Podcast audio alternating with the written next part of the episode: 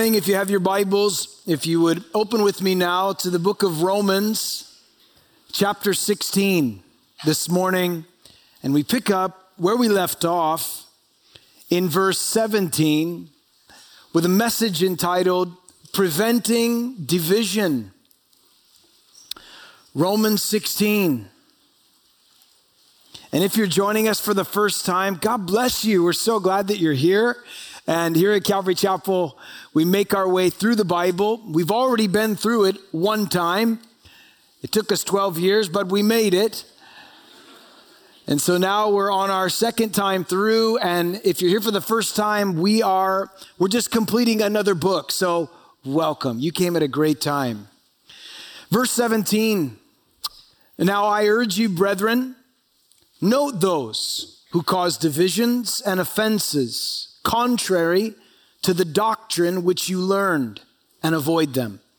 For those who are such do not serve our Lord Jesus Christ, but their own belly, and by smooth words and flattering speech deceive the hearts of the simple. Shall we pray together? Father, we do thank you this morning for your truth. Lord, your truth that sets us free.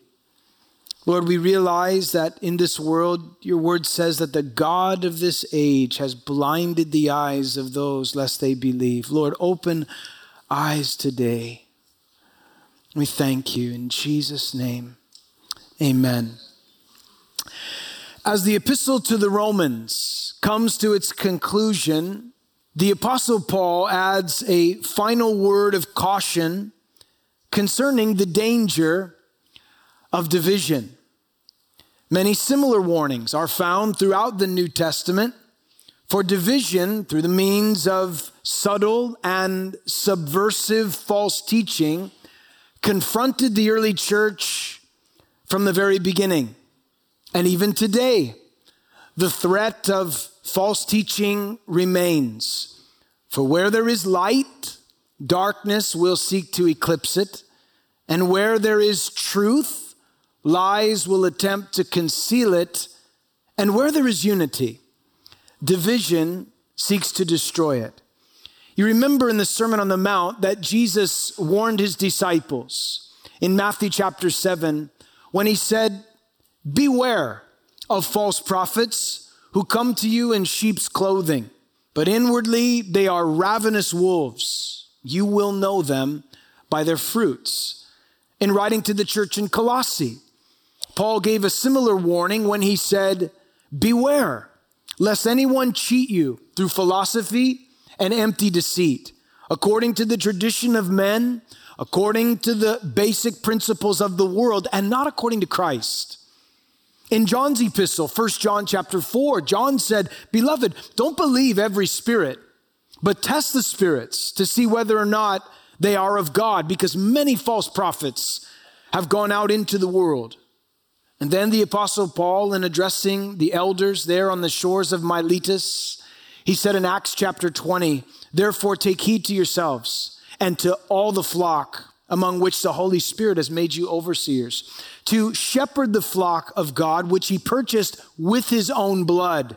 For I know this, that after my departure, savage wolves will come in among you, not sparing the flock.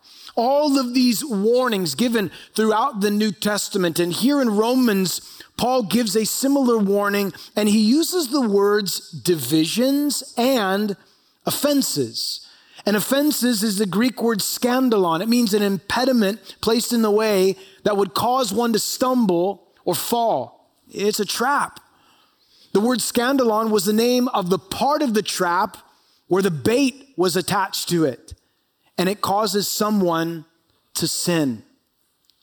The Bible informs us of how God feels about division. In the Old Testament, in the book of Proverbs, chapter 6, it says there are six things that the Lord hates. Yes, seven are an abomination to him a proud look, a lying tongue, hands that shed innocent blood, a heart that devises wicked plans, feet that are swift in running to evil, a false witness who speaks lies. And then he adds, and one who sows discord or division among the brethren. One of the things that God hates, it says, is the divisive activity of a person who sows discord or division among the brethren. And I believe that God hates it because of all the damage that it causes to those who are involved. One person said it this way There are few things that demoralize, discourage, or weaken a church as much as bickering backbiting, and fighting among its members. And few things so effectively undermine its testimony before the world. Because of quarreling, the father's dishonored, the son is disgraced, and the testimony of God's people is discredited. And the world is turned off and confirmed in their unbelief. In defining that which is both divisive and a hindrance, the Bible does tell us where these things begin, where they start, where do they come from anyway? James answers that question for us. In James chapter 4, James declares, What is the source of quarrels and conflicts among you? Is not the source your pleasures that war in your members? You lust and you don't have, so you commit murder. And you're envious and you cannot obtain, so you fight and you quarrel. Essentially, James says that the cause of the conflicts, the cause of the quarrels, the fightings, the which leads to divisions and so forth, it comes from selfish desire. It is a work of the flesh.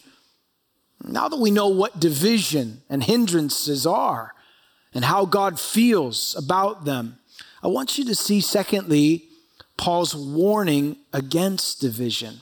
In verse 17, he says, I urge you, brethren, note those who cause divisions and offenses contrary to the doctrine which you learned, and he says, avoid them. When Paul exhorts the church to note those who call, cause division, it literally means keep your eye on those. It's the word skopeo, and it carries the idea of looking at or observing something with intensity. It's from the noun form of where we get the word telescope or microscope. It means more than simply to look at something, but to examine it, to scrutinize it carefully. And the fact that Paul uses this word in the, what is called the present tense means that the quote, scoping out is to be a continual activity, implying the danger of spiritual intruders that was even present. This exhortation and this warning against things that are divisive, it not only applies within the church, but can I say to you that applies within your home as well. There's nothing more than the devil would love to do than to divide husband and wife from one another or to divide parents from children, etc. He is a master of division and he loves to come in and to divide in order to conquer. And so often the way in which he divides is he cuts off lines of communication. And when there is no communication, one person assumes something, the other person assumes something else, and they begin to fight with one another and there is division. Note that Paul gives us an initial description concerning this division when he says that these divisions, listen carefully, they are contrary to the doctrine which you learned. Meaning that what was being suggested or what was being presented was actually counterfeit or opposed to God's word. And by the way, not just heresy and false teaching, but anything that was leading somebody astray into sin, avoid it. Listen, in other words, Paul is saying that's not what the Bible says. That's not what scripture teaches. There is no biblical precedent for that practice that is divisive, that is false, that is leading people astray. And we need to be discerning and aware of such things. But in addition to the warning that he has given concerning division, Paul gives instructions. And here's what he said avoid divisions, avoid those who cause division. Literally, it speaks of separation and conveys the idea of putting some distance between you and these who are causing these things. Steer clear of them. Reject what they teach and protect your fellow believers at the same time. Now, listen, That doesn't mean that weekly a pastor should get up into the pulpit and tell you what he's against. And there are some that do that. The next 11 week series of sermons is going to be on the things that I am against. And just they just spend this all we know is what you don't like and what you're against. I think it's good to tell people what you're for. And we don't have to weekly go over all the lies within the world, but instead let's proclaim and teach the truth of God's word, and people will be able to clearly discern what is truth and what is error. But there are those moments when we have the responsibility to clarify to identify, to point out what is in direct opposition to the Word of God. Paul instructed Timothy, who was surrounded by false teachers and idolatry. And when giving him instruction, what was Timothy to do? These people were believing old wives' fables. They were pursuing idolatry, false teaching. what's this guy supposed to do? Here's what Paul tells them to do in 2 Timothy chapter 4. He says, I charge you therefore before God and the Lord Jesus Christ, who will judge the living and the dead at his appearing and in his kingdom. Here's what you need to do. Preach the word. Preach the word. That's what you're supposed to be doing. If you're not doing that, you're not doing what you're supposed to be doing. That's the job. Preach the word of God. Be ready, he said, in season and out of season. Paul warns the church hey, listen, watch out for those who would cause division. And if they're spotted, hey, steer clear of them and avoid them. But then he also gives the church ways to identify division. And this is very insightful. In verse 18, he says, For those who are such, that is, those who would cause division or lead other people astray, they do not serve our Lord Jesus Christ, but their own belly. Oh, that's very interesting. They serve their own belly. Who do you serve? Do you serve nice? Pretty much. You know, you serve your own belly. What does that even mean? Here's what it means it means those that cause division, the identifiable characteristics that are found among them, they might not always be easy to discern due to the element of deception. But when it speaks of they serve their own belly, it means they serve their own fleshly appetites. It is all about self. That's who they live to please. It's been my experience over the last 24 years to observe that divisive people are very difficult to identify because they are masters of stealth. Whispering, private one on one meetings are the tools of their trade. And worst of all, they don't recognize themselves to be dividers of people. They're just mm, trying to help. I'm just, I'm just here to help. If you need my help, I'm happy to help, you know, because I, I'm here and I want to help you if I can. Maybe, not really, but I want to. You know, they, they're, they're here to help by offering advice wherever they can. And what is equally unfortunate is that I've observed over the years that those who you would assume to be the most discerning are the first to fall for their deception. Why? Well, Paul points out, first of all, listen, their motives. What's the motive?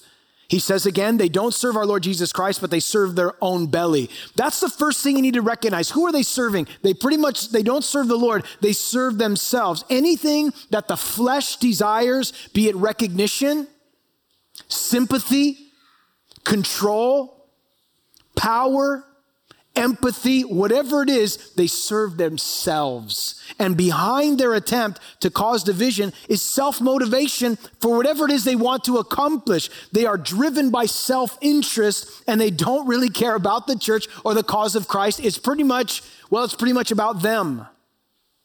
They serve self. When there is division in the church, in the home, in a marriage, Usually, one of the main problems that is so often overlooked or justified or masked, covered up beneath the surface, you ready for this? Self. Self. I think if most of us this morning were honest with God and with ourselves, we would say that probably the biggest problem we have is us. I mean, you gotta be honest when you say that, you know? I mean, are, do you, yes, it's true. The biggest problem we have is ourselves. That's what we deal with. And sometimes we want what we want regardless of others, and we can be divisive. In addition to the motives, being self motivated, self gratification, love yourself, please yourself, Paul points out the often disarming methods that they use. This is the motive itself, but what are the methods that are employed? He tells us in verse 17 here it is by smooth words and flattering speech. Mm, they deceive the hearts of the simple. Smooth words, flattering speech, it means language used to captivate the hearer. The phrase flattering speech, you ready for this? It's where we get our English word eulogy. Eulogy. I have been the part of and served at many memorials, many celebrations of life, be they at grave sites, be they in a church. I presided over many memorial services, and there is always a time when someone will give a eulogy.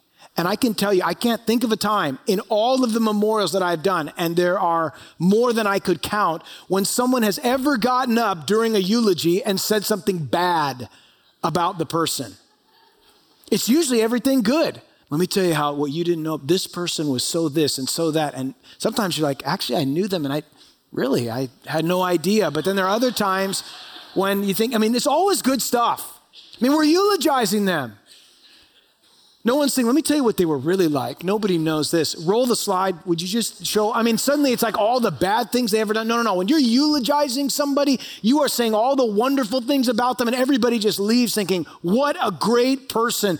Th- those who were coming into the church and deceiving people and leading them astray into false doctrine and into sinful practices. You know how they got people on board? They flattered them, told them what they wanted to hear. You're, you're amazing. You know, you're a really good leader.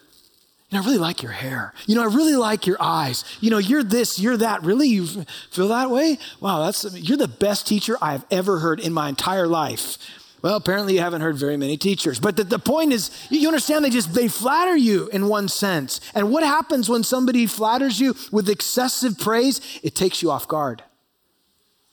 It endears you to that person and now you've allowed yourself to be endeared to them because of all the kind things they said. Well, I really love that guy. Why? Because he always just tells me how awesome I am. That's why I love to be, be with them.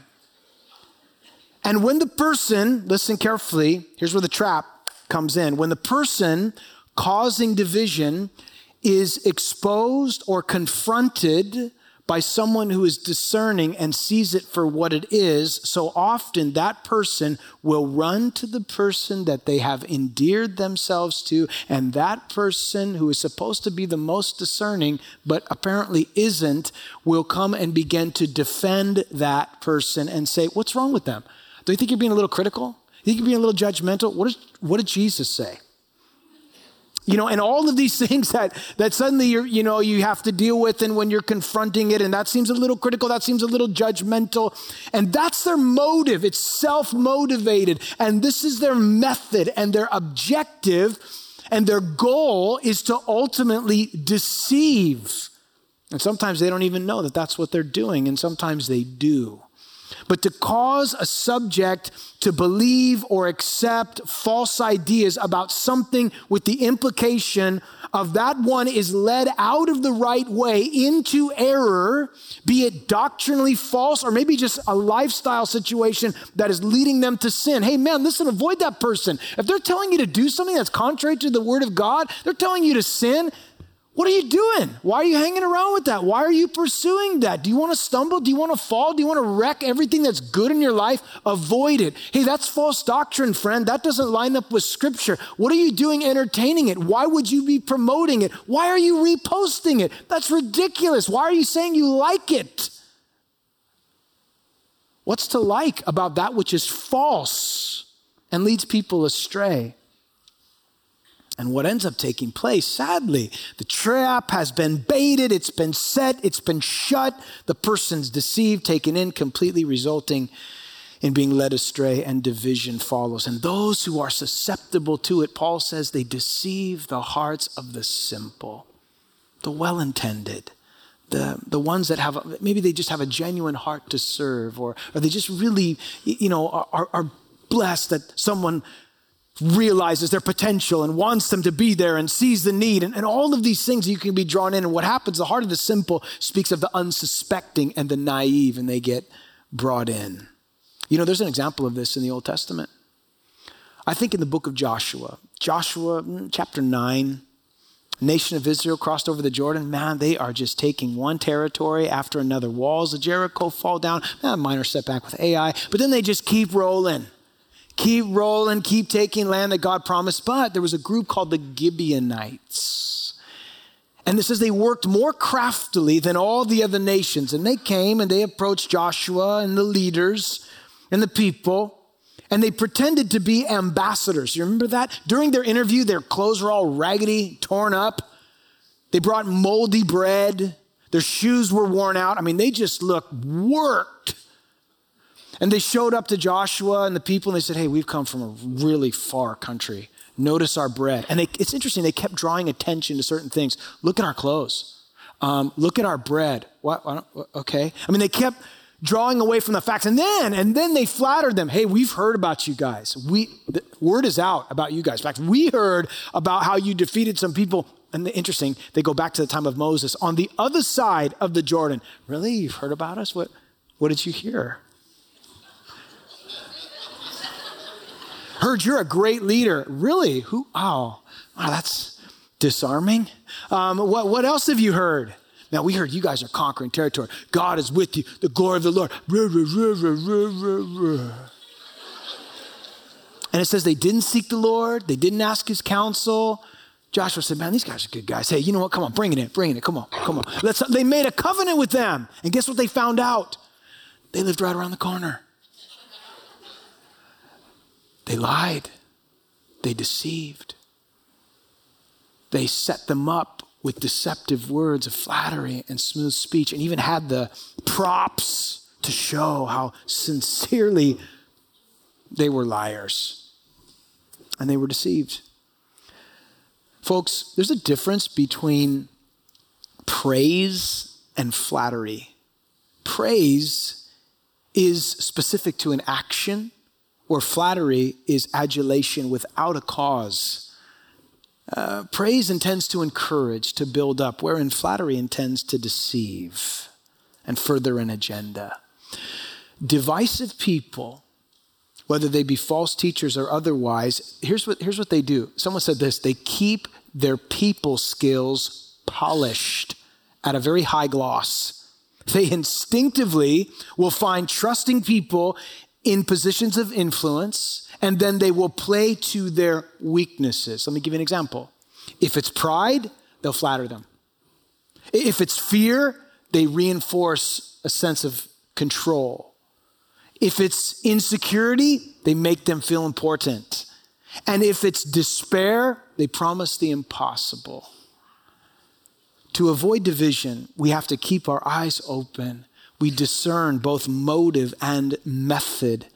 And then Paul adds, How do we respond? How do we protect ourselves and prevent division? He tells us in verse 19, he says, For your obedience has become known to all. Therefore, I'm glad on your behalf. And I want you to be wise in what is good and simple concerning evil. The best way to prevent succumbing to the deception of division, it's right here obedience to the word of God. When you know the truth, when a lie presents itself, you'll be able to identify it. And in that moment, you have a choice whether to obey the word or to disobey the word and suffer the consequences of it. If listening and submitting to that which is heard, listen, the believers in Rome, Paul was thankful they were protected against false teachers by their obedience to Christ and the truth of his gospel. Not only did their obedience protect them, but it helped other believers who were watching their example. They were encouraged by the reputation of their godliness. Obedience to the word of God. What wonderful news that must have been to the apostle Paul. We will be tempted to cave into the pressure of the culture, to believe the lies that are presented and accepted by so many, or to be deceived by the means of the mind numbing desensitization. But walking in obedience to the Word of God is a safeguard to the present dangers that surround us. Walking in obedience to God's Word will enable us to be wise in what is good and innocent concerning what is evil. The psalmist said it this way in Psalm 119, verse 11, a wonderful verse. He said, Your word I have hidden in my heart that I might not sin against you. Having God's word memorized, having God's word meditated upon, knowing it, it's a part of you.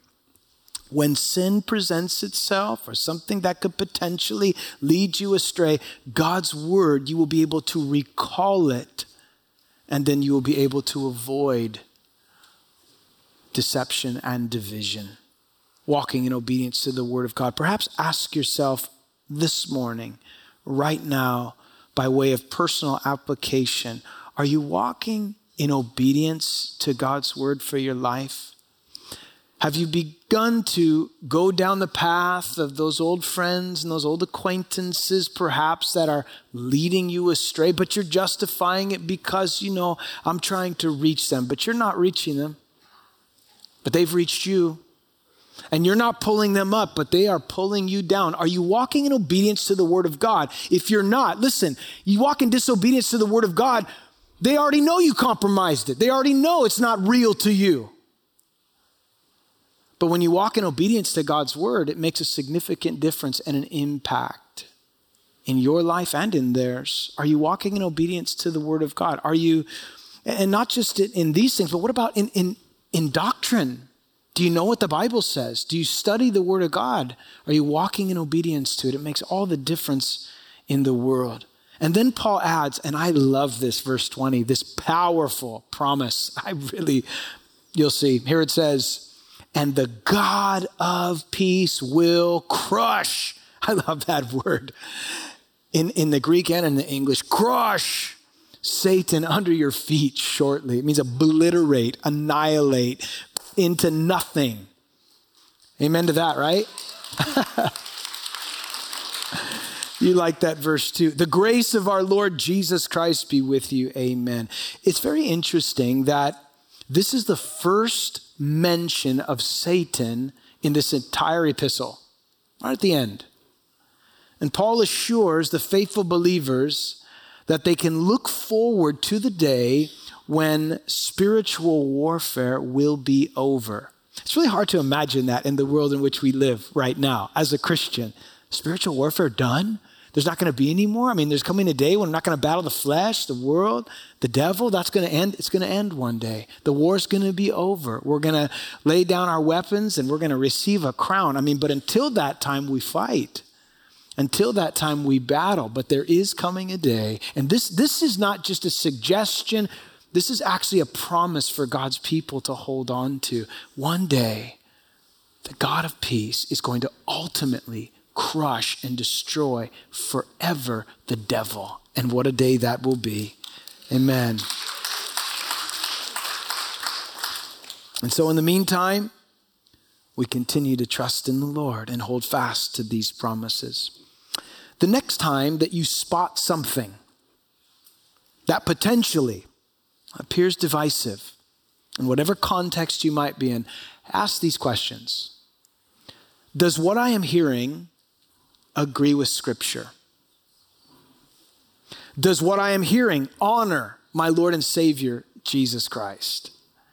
Does what I am hearing help me to become more godly? Does what I am hearing help me?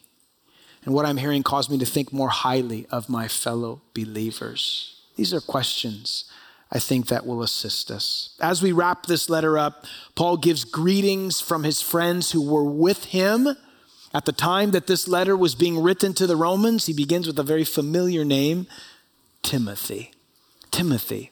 If you don't know who Timothy was, I encourage you to read the book of Acts, chapter 14, then into Acts 16.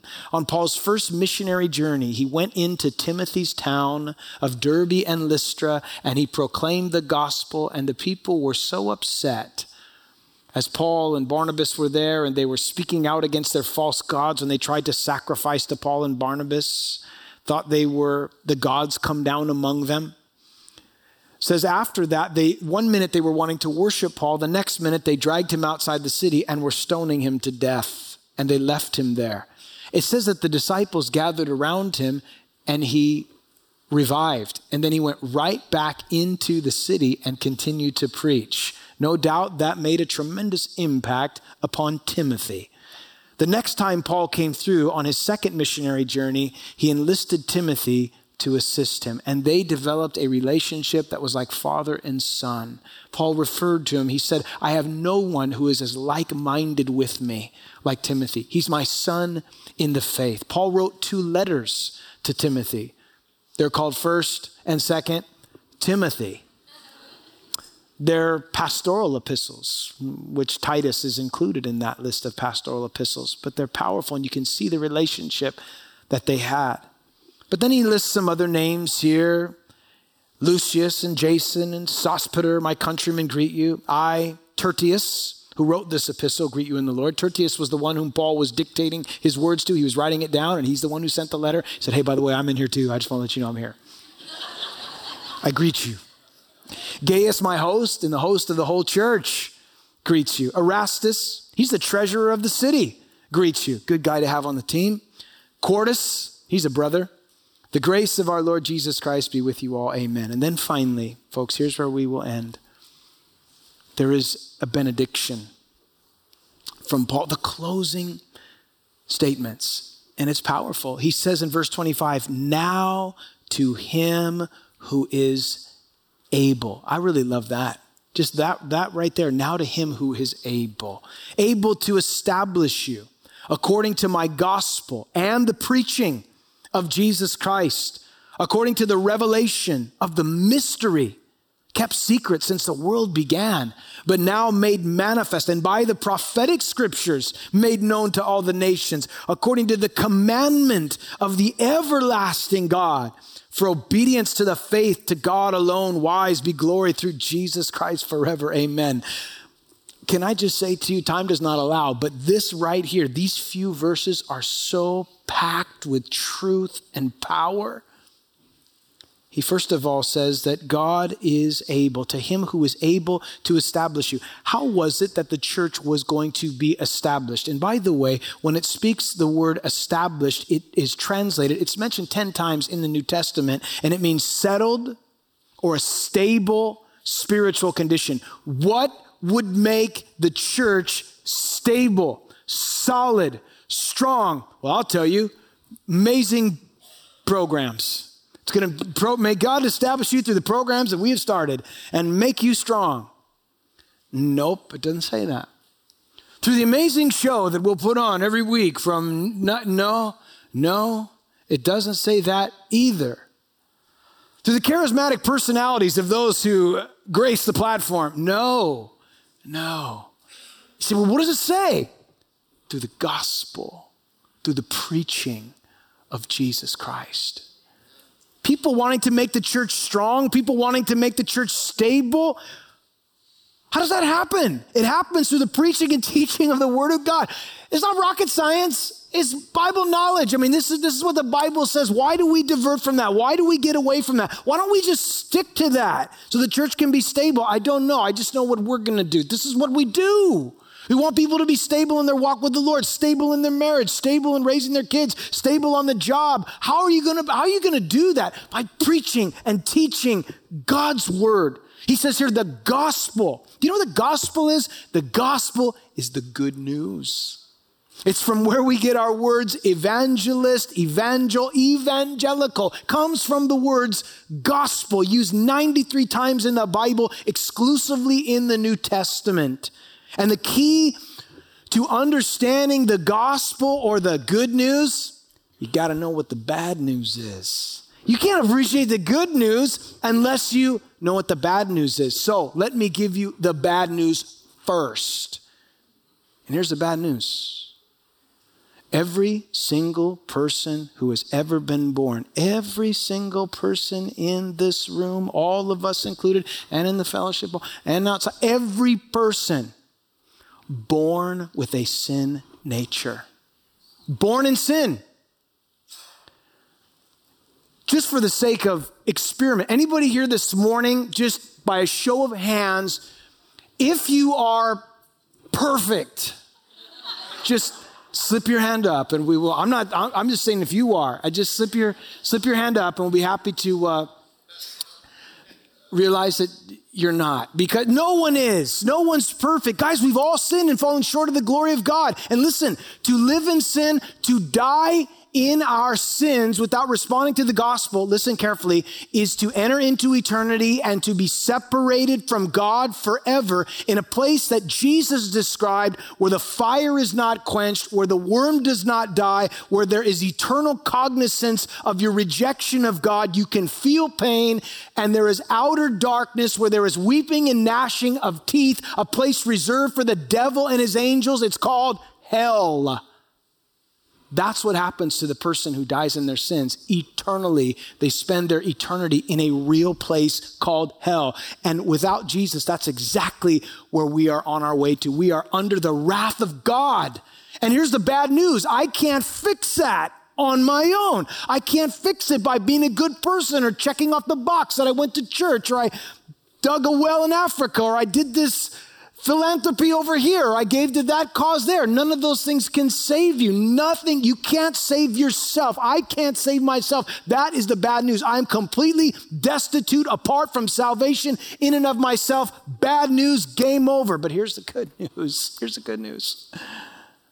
The good news is that God so loved the world that while we were dead, in our trespasses and sins, God sent his own son who lived a perfect, spotless, sinless, blameless life. He went to the cross and he died the death we deserve to die. And he took upon himself all the wrath, all the shame, all the destruction, all the shame, all of it. He bore it all on his shoulders when he died in our place. The sins of the whole world were laid upon Christ. He paid the price for our sins. And by placing our faith in trust in what he accomplished on our behalf, we can be saved. We can be justified just as if we never sinned, redeemed by the blood of Christ. We can be saved. We can know that when we take our last breath here on this planet, we will take our first breath in heaven and hear Him say, Well done, good and faithful servant, enter into the joy of the Lord. Folks, there is an alternative. There's heaven. That's the great news. Nothing I could do to deserve it, nothing I could do to earn it. All that I can do is receive it, saved by grace through faith. It's a gift of God, not of works, lest anyone should boast. And so God tells us clearly that He loves us. And God not only tells us this, but He demonstrates it. No greater demonstration, no greater love has ever been demonstrated than Jesus dying in our place. And responding to that is good news. You know, people are right now, in this moment, very aware of their own mortality. I was standing right here, closing a service, and I was informed by one of our leaders here Kobe Bryant just died in a plane crash with his daughter, in a helicopter crash. And I just, no, it can't be right. That seems unthinkable. That couldn't have happened. And then as the day unfolded and things began to come out, suddenly we were, the world was made aware of this tragedy and we, we just grieved and we mourned. And the world was suddenly aware that death is the equalizer, regardless of what your status is in life, how wealthy you are, how gifted you are. Every single one of us, at some point, if Jesus doesn't come for us first in the rapture, will have an appointment with death. We don't know what the rest of this day holds. We don't have a guarantee on the rest of this day, but you can have a guarantee on eternity in heaven. The Bible says, These things we have written unto you that you might know that you have eternal life. He who has the Son has life. He who does not have the Son does not have life. And in that moment, all of the world, I find it interesting. We are one week since this tragedy, and you find the comments, and they are heartfelt, and you mourn. But everybody, even those who would not claim to believe in the gospel, suddenly, well, we know you're in a better place. We know, we, we're so glad that you and people who would never claim to be Christians suddenly want to believe that there is a real, a better place. That you can, as they say, rest in peace. Friend, listen, the only way anybody rests in peace is if they know the Prince of Peace. There is no other way. And what happens is the world is suddenly aware of their own mortality. It's, it's almost like the, the veil is, is pulled back and you can see that could be me. And I need to think about what would happen if that was me. But what, what inevitably happens? People just move on. We just keep, we just keep, I don't want to talk about that anymore. I get as far away from that as I can. And we just keep, we keep going on. We don't deal with the reality that, that life, the, the, the reality of the brevity of life. Have you responded to the good news? Do you know beyond the shadow of a doubt that you're going to be with Jesus for eternity? There is a real place called heaven. It's a place, the Bible says, of no mores, no more tears, no more sorrow, no more pain, no more death, no more sin. Where the glory of God outshines the sun. God's glory is the light. I pray that you have that assurance. And if you don't, if we've gone through 16 chapters of Romans and you don't know yet, today could be your opportunity. And it may be the only one you have. It's been reported, you've heard it. Kobe Bryant and his daughter went to church before they got on the helicopter.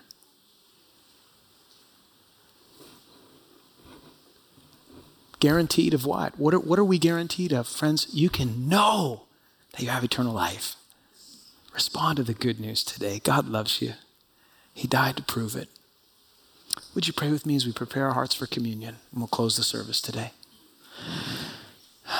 Heavenly Father, we are thankful for the hope that we have, the hope of heaven. It is a living hope, your word says. Thank you, Jesus. And Lord, I would ask this morning that if there are any here who simply have known about you in stories that they've heard or in a service they attended, but they don't yet know you, that today would be the day that they would acknowledge their sin, repent of it, turn to you, Lord, and be saved. And so his eyes are closed and heads are bowed today. If there's anybody here at all, even one person who can hear what I'm saying today, and you're not yet a Christian, but you would like to be, you realize that you've sinned, that you need a Savior. And Jesus is that Savior. Would you raise your hand up high? I would love to pray for you today. Anybody at all here in this room say, I, I don't know I don't have the hope. I don't have the assurance, but I, I, would, I would like to know beyond the shadow of a doubt that I am going to heaven. Anybody at all this morning, just raise your hand up high. I just want to pray for you today. Acknowledging your need for a Savior. Father, thank you today for salvation that comes through Jesus Christ. Thank you for the hope of heaven. And Lord, thank you for the opportunity now to remember you and what you accomplished through taking communion. And Lord, we pray that you would um, remind us once again of what you've done in Jesus' name. Amen. as we close out the service here today, the men are going to come forward. They're going to pass out the elements of communion to you. And you know, every time that I take communion, I'm always reminded of what Jesus saved me out of and what he's brought me into and where I'm ultimately going to be. I'm so grateful. I just I always think about not for too long, but where I would be if it wasn't for Jesus. I would not be here.